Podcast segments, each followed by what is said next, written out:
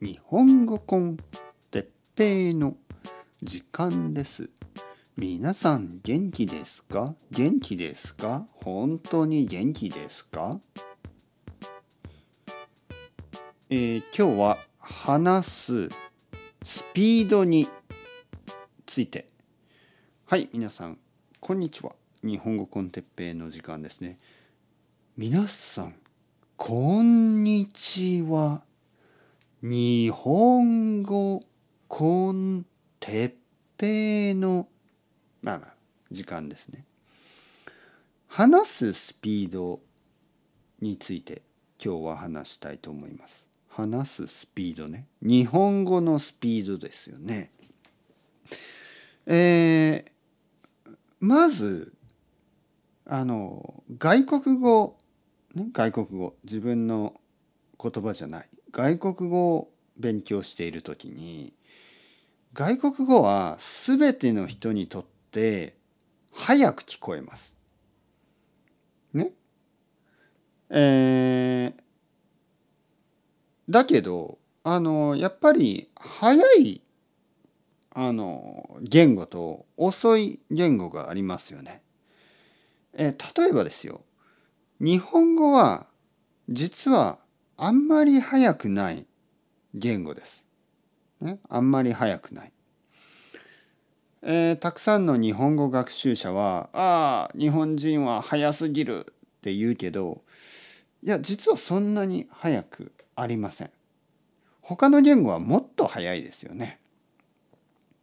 僕が最初スペイン語の勉強を始めた時にとにかく早いと思いましたね。スペインのスペイン語は早すぎると思った。テレビを見ても早いしニュースを聞いても早いし普通の人たちも早いしなんでこんなに早く話すのかな。英語英語はね多分場所によって違いますよね。例えばニューヨークの人はとても早く話すとか言いますよね。それはなんとなくわかる。ニューヨークの人はちょっと話すのが早い気がする。まあでもその早い遅いっていうのは実はあるんですよね。日本語はまあそんなに早くない。実は。そんなに早くない。だけど早く聞こえますね。もちろん。外国人の日本語学習者の皆さんにとっては日本語は早く聞こえるでしょう。じゃあゆっくり話せばいいか、ね、ゆっくり話せば分かりやすいかというと実はゆっくり話しすぎると分かりにくくなってしまいます。はい、実はゆっくり話しすぎるとねゆっくりねゆっくりすぎると分かりにくくなる。ね、こういうことになります。ね、ゆっくり話しすぎる。ね、ゆっくりすゆっくりすぎるのは分かりにくくなる。だからやっぱり言語にはちょっとまあ自然なスピードがありますね。えー実は僕の日本語は少しだけゆっくりにしてます。少しだけ。ね。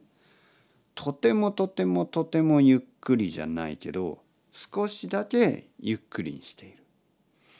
だけどたくさんの人は言います。えー、哲平先生の日本語は本当に分かりやすい。なぜですか？どうして哲平さんの日本語は分かりやすいですか、ね、そういうふうにたくさんの人が言ってくれます。その答えはスピードじゃないんですね。スピードは実はそんなに速くない。だけど実はそんなに遅くない。ね、スピードはまあまあ自然なんですね。ちょっとだけ遅いけどほとんど自然。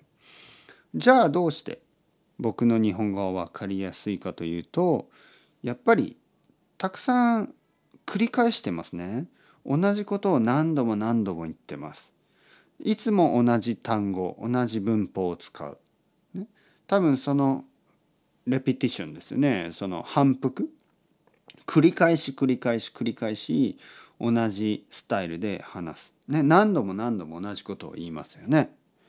えー、例えば今日はねちょっと涼しかったですねちょっと暑くなくてまあ少し寒いぐらいはいそうやって同じようなことをいろいろな言葉で言うとまあ分かりやすいですよね。